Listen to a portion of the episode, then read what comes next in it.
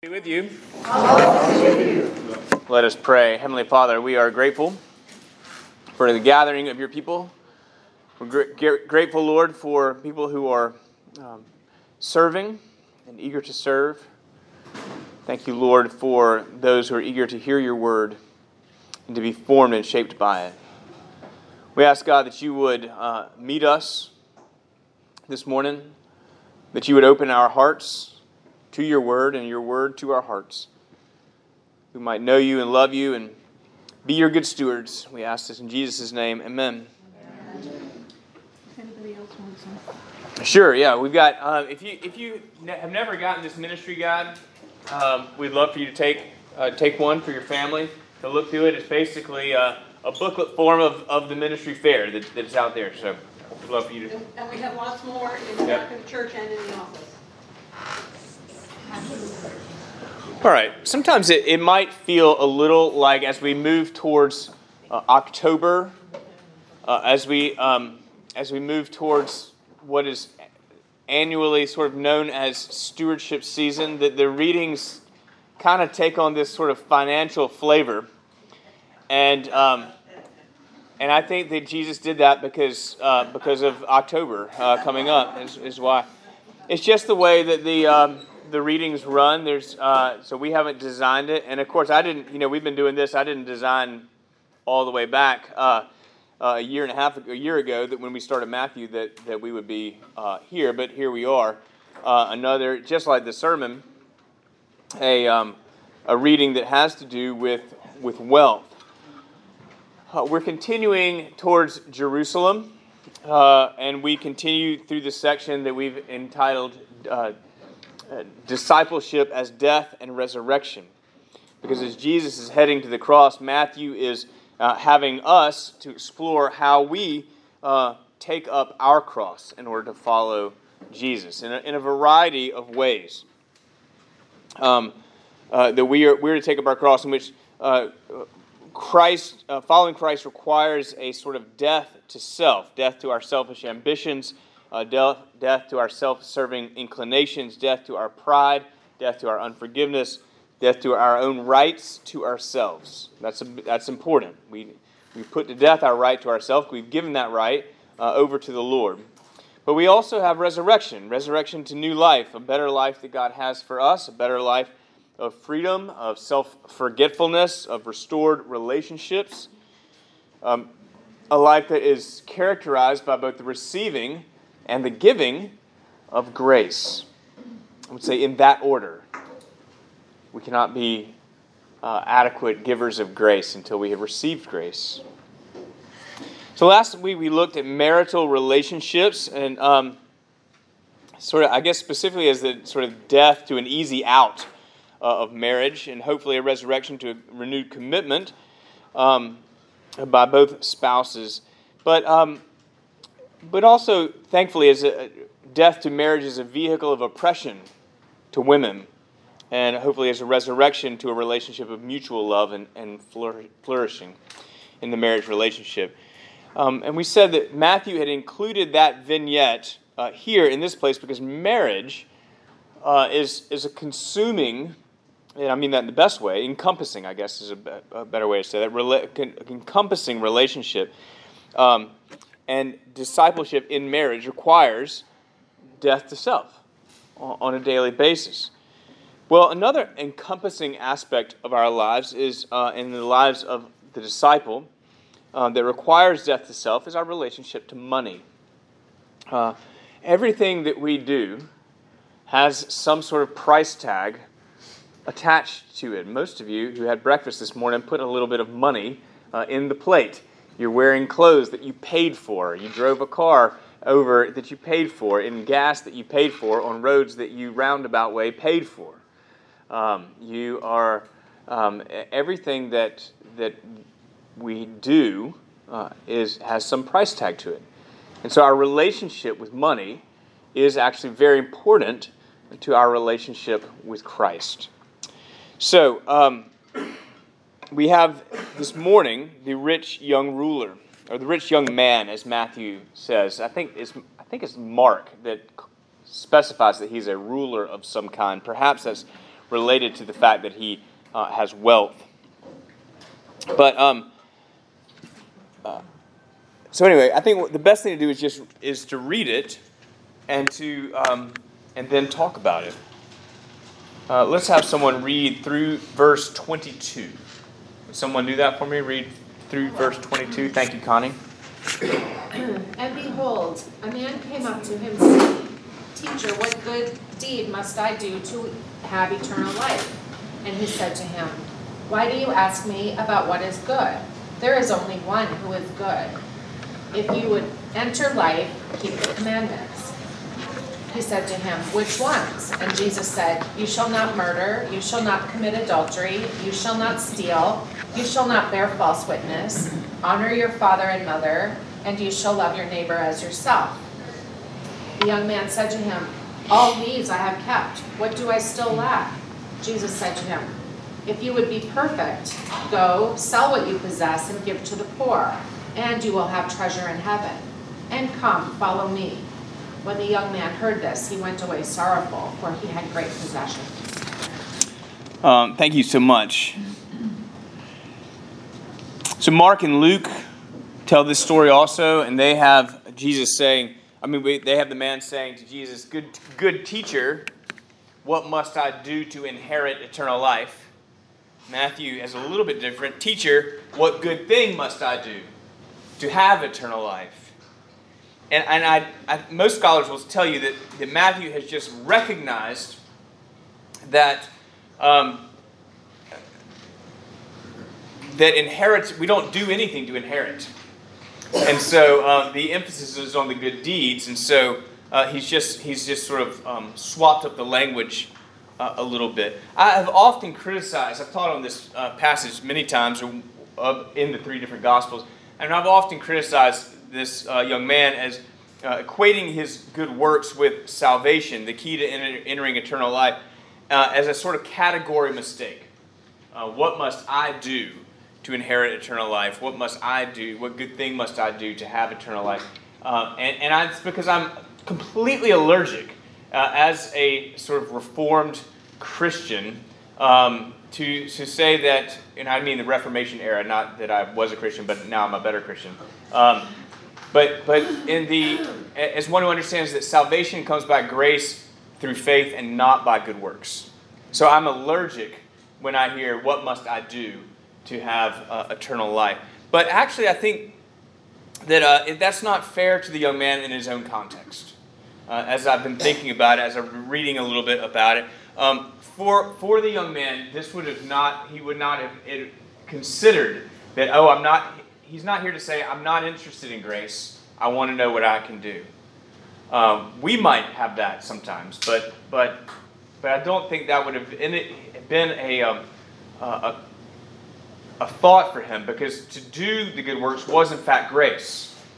Um, obedience was part and parcel with God's acceptance in his culture, in his religious context. Psalm one nineteen is, is one of many, many examples of the mindset that to meditate on the law of the Lord and to follow his commands is absolute delight, not simply drudgery or duty, but um, but delight. Uh, and, and it certainly, I mean, I think we even even those of us who who are uh, grace-centered or grace uh, sort of specific in our uh, bent toward of, of Christianity, our flavor of Christianity, uh, even we would say that. That to follow God's commands is the best life, um, and to be obedient. Be obedient, and in fact, uh, we would say that's a, a result of the grace that God has given to us.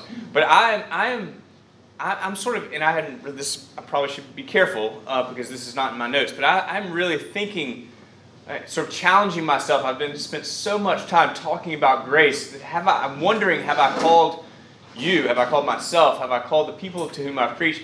Uh, to discipleship enough. Um, the uh, in preaching grace and grace and grace, I, I think we're, there's a danger of what uh, Bonhoeffer would call um, cheap grace, which is to say it's really no big deal what we do because God's going to forgive us anyway. When in fact it's a huge deal what we do. We don't want to presume upon that grace. And a life of obedience is the best life.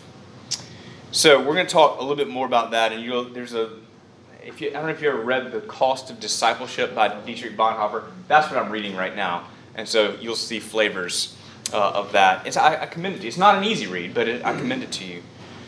The Cost of Discipleship. So, so this young man is is obviously, he is religious.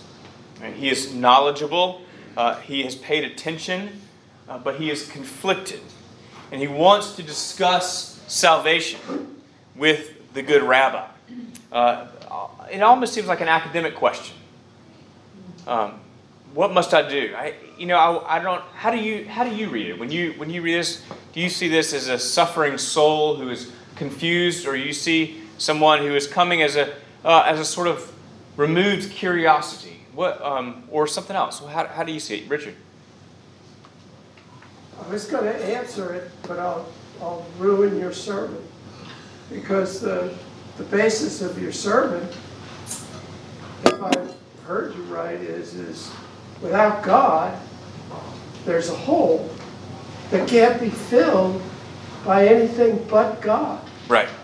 And what I see in this young man, who, you correct me if I'm wrong, is is living in a period of pre-grace as we understand it. Christ hasn't died and been resurrected. So all he knows is Judaism and the law of Judaism. Right. And the law for him doesn't fulfill his need, what he's looking for in life, which could be meaning, fulfillment, whatever. But whatever it is, he's not got it. That's right. Yeah, he's so he has, at least outwardly, obeyed the law. Right. And yet it's not enough. Right. And that's an incredible question. Why is it not enough? That's we're gonna we're gonna I think get there um, a little bit. I wrote a lot of these notes on an airplane, so I'm pretty sure I know what they say. But um, the um, so he's conflicted. What else? Anybody else want to? How do you normally read this man? Yes. Maybe I'm reading this differently, but I see a man who is accustomed to being affirmed by all around him. Okay. He's the power person in the audience he attends, and so he's really seeking perhaps affirmation. He's expecting Jesus to say, "Man, you're there. I mean, I would hold you up to all of my listeners." Yes. No, I, th- I, you know, there's a lot to be commended in that. I, um, I've often joked that this is the kind of man I want my daughter to marry. You know, like he's you know, he's a little self-righteous, but he's he's you know religious and he's kind and he's, he wants to do the right thing and he's you know successful. So I don't have to care for it. I mean, I pay for it anymore. So um, the um, just I mean, it's, that's the bottom of the list. You know, it's it's on the list. Um, but you know it. The, This is why you have a conversation with someone rather than writing them an email, because you know you can't, you don't know how to, how the inflection is, right? I mean, so we we, we don't know.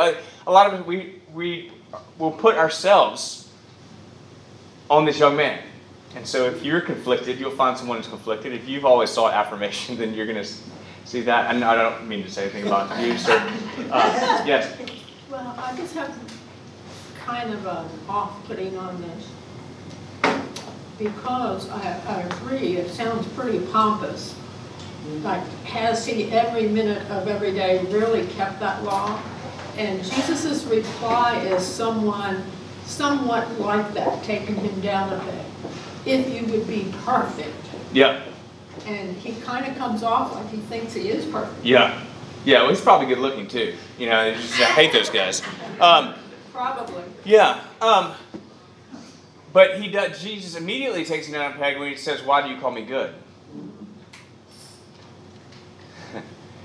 He wants to talk with the rabbi, maybe for affirmation, maybe for spiritual counsel, uh, maybe for academic uh, purposes. But he's just he's he's he doesn't have all the answers, whether they're in their head or his, his head or his heart.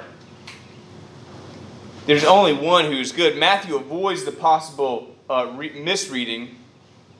Uh, that we can get from Matthew, uh, from Mark and Luke, where, where where he says, "Why do you call me good?" There's where, where he says, "Good teacher." That's why he says, uh, "What good thing must I do?" When in Matthew, in Mark and Luke, he says, uh, "Good teacher, what must I do?" And Jesus says, "What? Why do you call me good?" Then um, you could misread that to hear Jesus saying, I'm not God, but you shouldn't call me good. Uh, when I think clearly he's saying, he's hinting at that he is God and he's the only one who's good. If you recognize goodness in, in him, it's because he is, in fact, the Son of God. And Matthew takes Matthew cleans that up for us a, a little bit by saying, um, teacher, what good thing must I do? Why do you call, uh, why do you refer to something that is good? What, how does he say it exactly? He says, um, uh, why do you ask me about what is good? There is only one who is good. That is to say, if there's anything uh, that is to be done it, uh, that is good, it is of God. And uh, but but either way, I think this this young man should be coming around to the fact that this is no ordinary good rabbi, uh, and perhaps that that, um, that he is in fact the Son of God. He's uh, Jesus opening the door, I think, to understanding. That he's not just saying, here's what I think about the commandments, but he's offering a new commandment. Because ultimately, where he's going to get to, what must I do to inherit, inherit eternal life, is follow me. Yes, Dorsey. I guess one, one, one slant is that, uh, especially in the uh, Matthew, uh, is that maybe he's done a lot of bad things. And now he wants to know what can he do good to rectify the bad stuff so he can have eternal life. So well, well, like I said, we see ourselves in this young man a lot of times, Dorsey. So um, the uh, um, the you know, I don't I don't know. I mean, he's, he he at least overt, at least outwardly says, well, I, I've done all these things, and maybe you know who knows what his thought life is like. I mean, that's what Jesus does in the Sermon on the Mount. He says, okay, you've heard it said, don't commit adultery, but if you look at a woman lustfully. Uh, then you so then you committed adultery with her in your heart. So the, Jesus has always, I think, taken the the uh, outward expression of the law and, and planted it in our hearts and made that uh, where we where we are. So whether he has done outwardly bad things and said, you know, how do I get back on the right track? Um, that would I mean that would be a minority reading. I think I mean that most most people understand that he is he's morally straight because he's simply on his own testimony. Um, but certainly, I think. For someone who has been off track, speaking as one someone who's been off track, uh, it is an important question. And in fact, let me, let's just give the man some credit. It, this is the question. I mean, this is the most important question. What? How do I get there? How do I get there? So, I think shockingly to us, because we want Jesus to say, "Listen, you don't have to do anything. It's all on me. You know, let there be uh, grace." Shockingly, Jesus points him to the commandments. You want to enter inner life? Obey the commandments.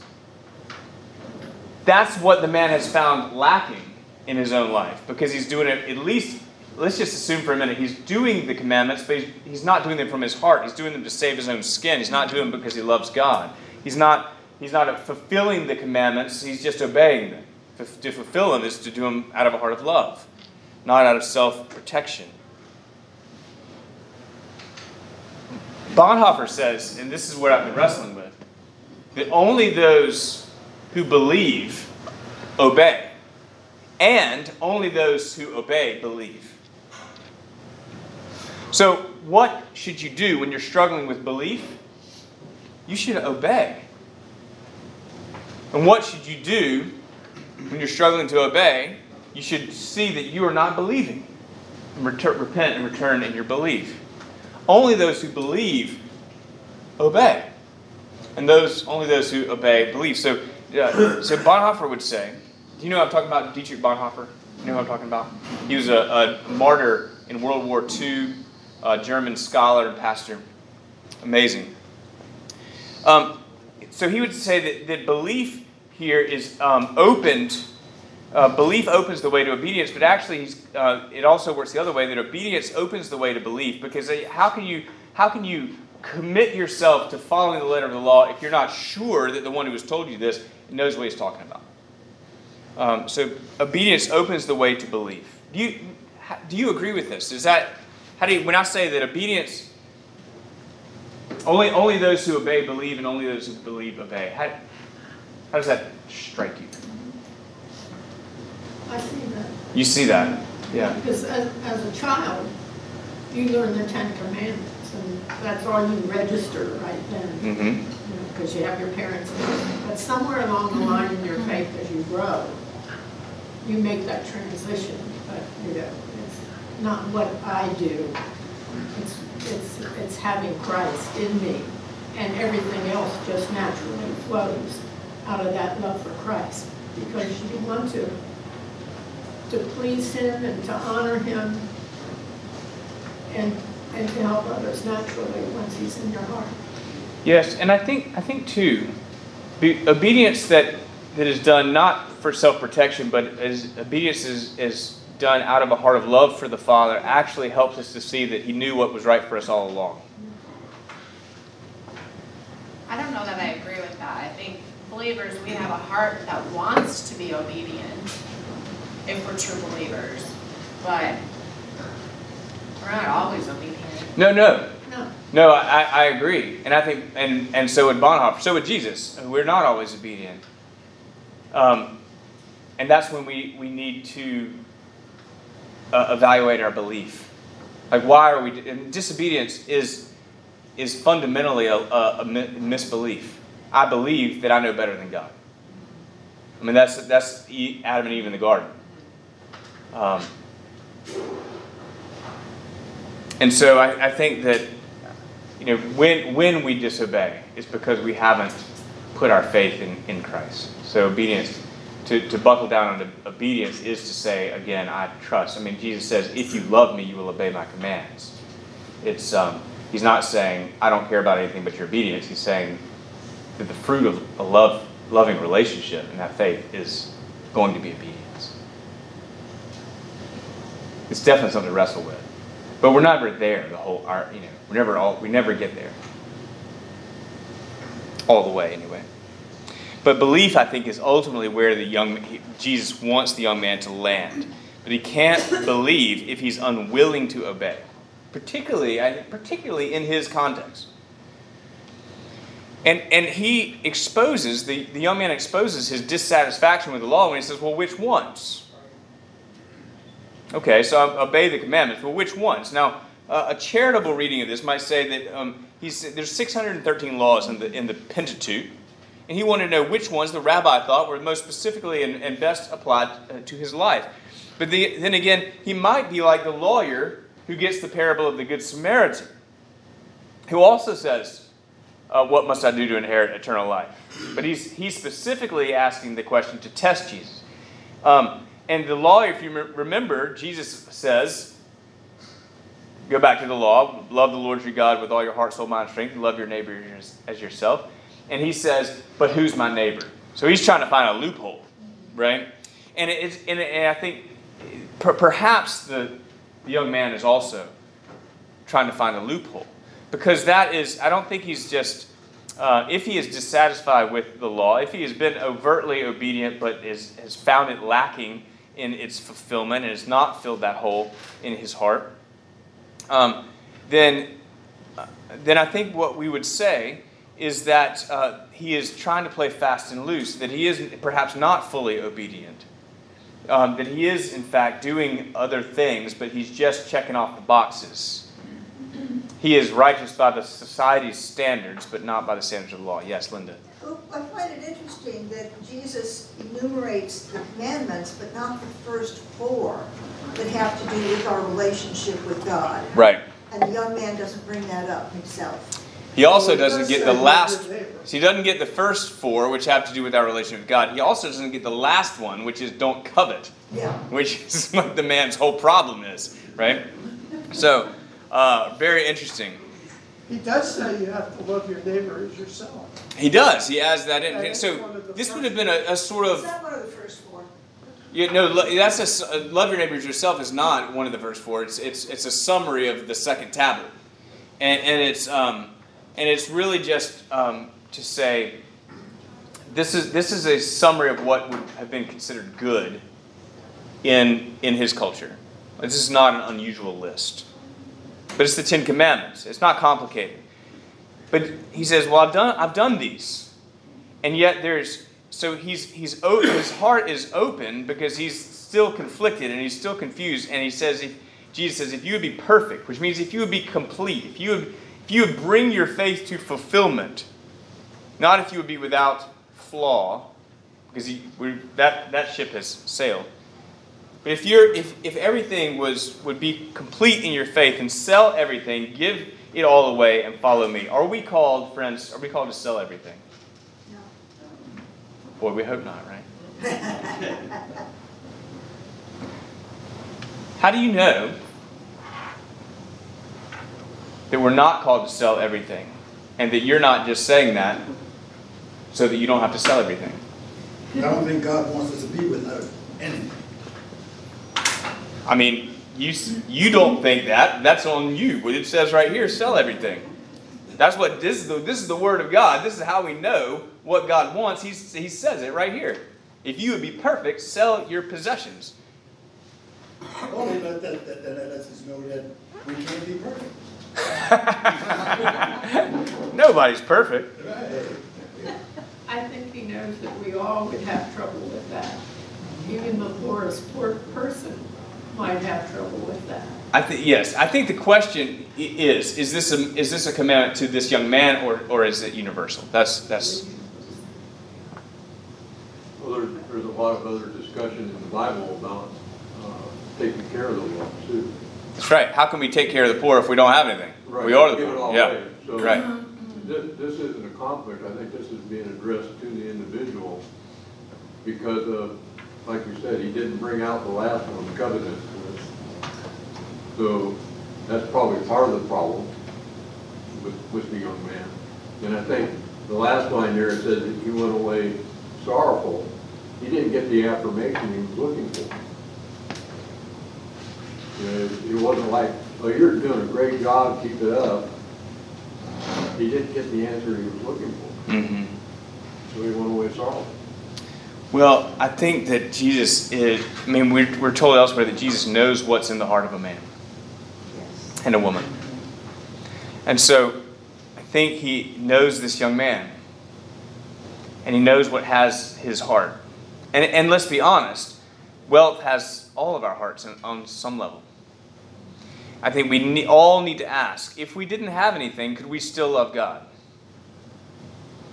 I mean, Saint Paul says if we have food and clothing, and I think we could add shelter to that, although he doesn't say it, um, with these we will be content. If you if you were to lose the things that you have, if you didn't have, I mean, let's, let's just for a minute say you don't have anything, you're taken care of, but you don't have anything. Can you, is your relationship with God tied up in that? Is you, is Is your, comf- is your comfort part of the condition upon which we love God?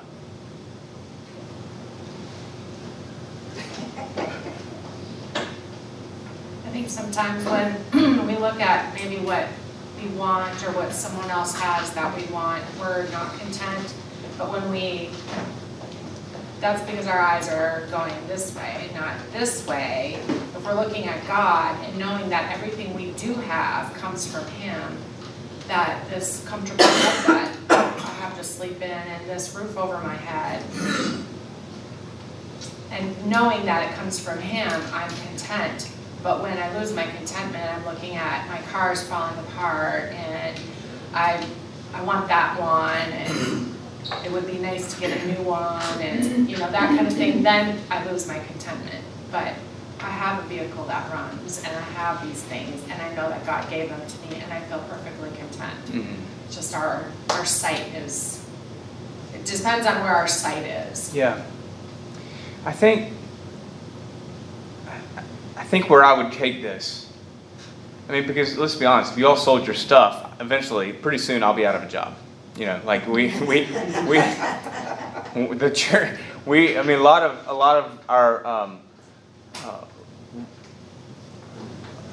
a lot of our their society depends on, on people having money to spend, um, and a lot of our faith life. And we can't ask for charity. I mean, they can't. So I don't think he, I do not think that he is calling everyone to sell their possessions. But I do think he's calling all of us to let go of the things that crowd our hearts. I have a comment. Yes. I look, in my heart, I look at it this way. Some people will always have more than I have. Some people will always have less than I have. I'm grateful for what I have.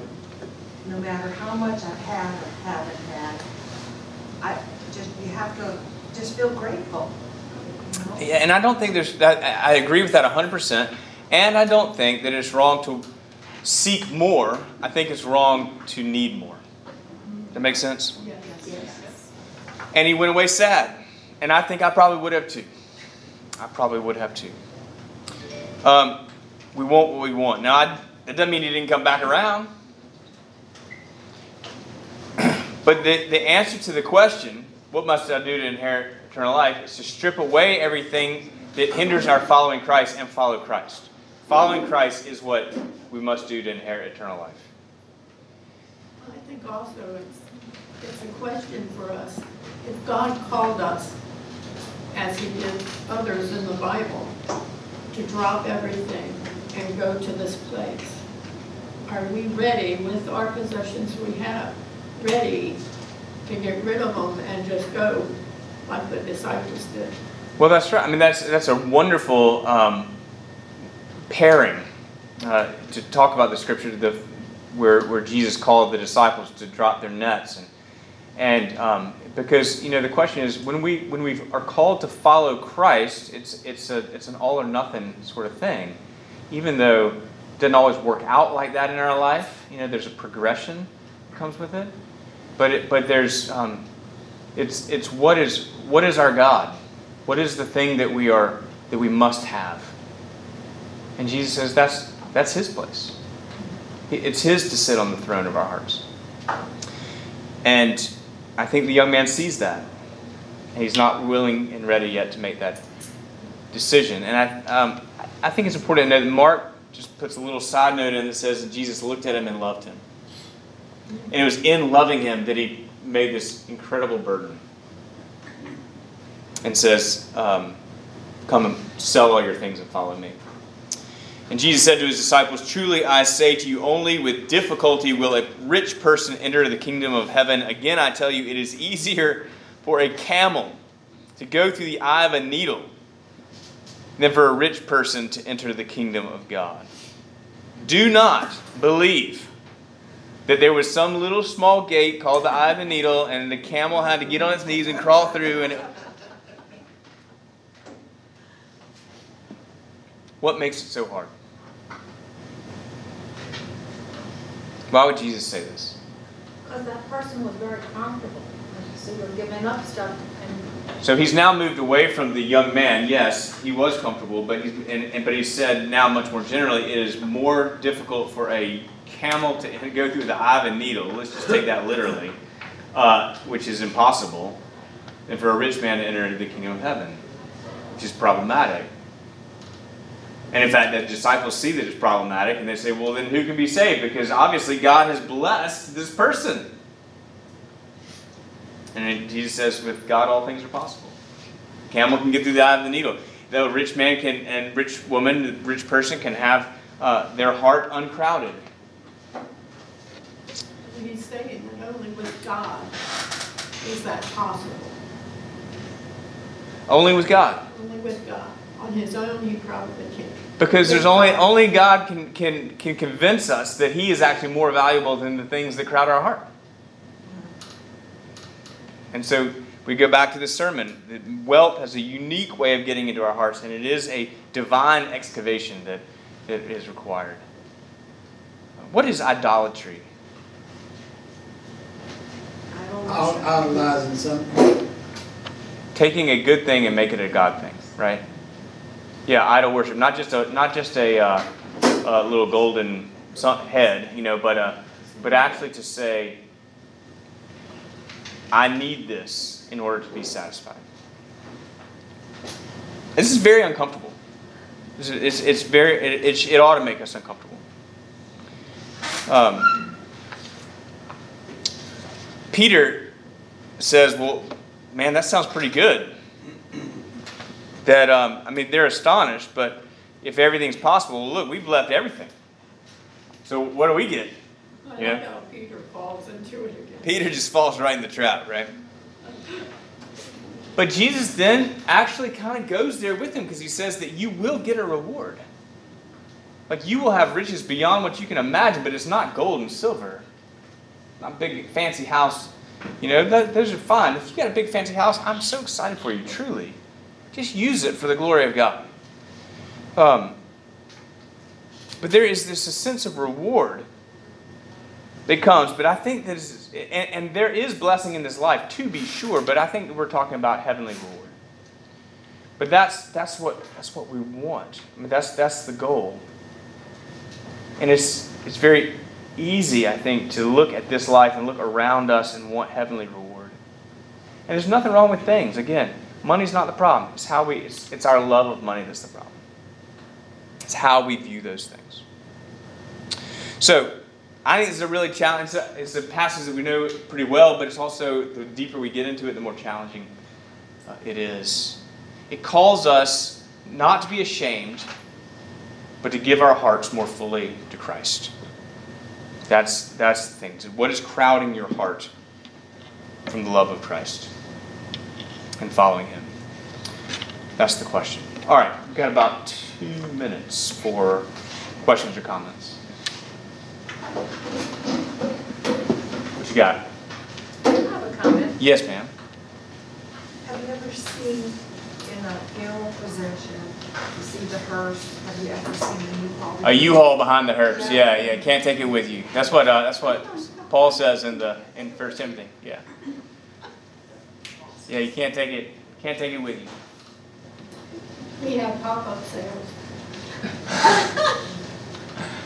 So others can get it. Yeah, that's right. Yeah, that's right. I mean, the thing is, it's like, listen, I mean, I, I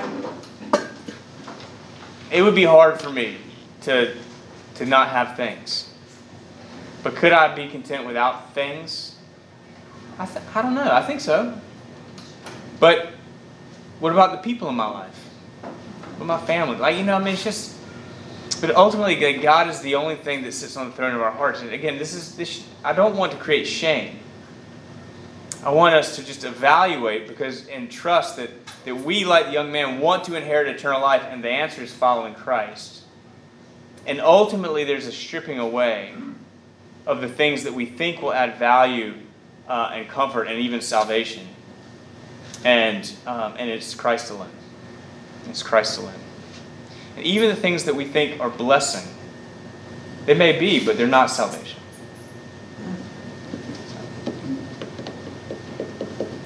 Dorsey. But if, if we if we got rid of some of the stuff, there would leave more room for God. Well, I do think it's good not to have, not to be too crowded. Now, listen, my, don't come to my garage, but I I, um, I, I think. Yeah, I'm going to call the Sons of Our Savior and see if they no. Um, the uh, I, I think that um, I mean it is it is important, I think, to just as part of our discipleship. We don't if if we get into debt, if we get into I mean like it just we can easily fill up our uh, capacity to pay for things and um, and not be able to be generous. How how has God, what does God want from uh, um, from you, and is our uh, is our life structured in order to be able to give Him what He wants? It's an ongoing question. I'm just going to leave that right there. Go to church. Sign up for some to serve.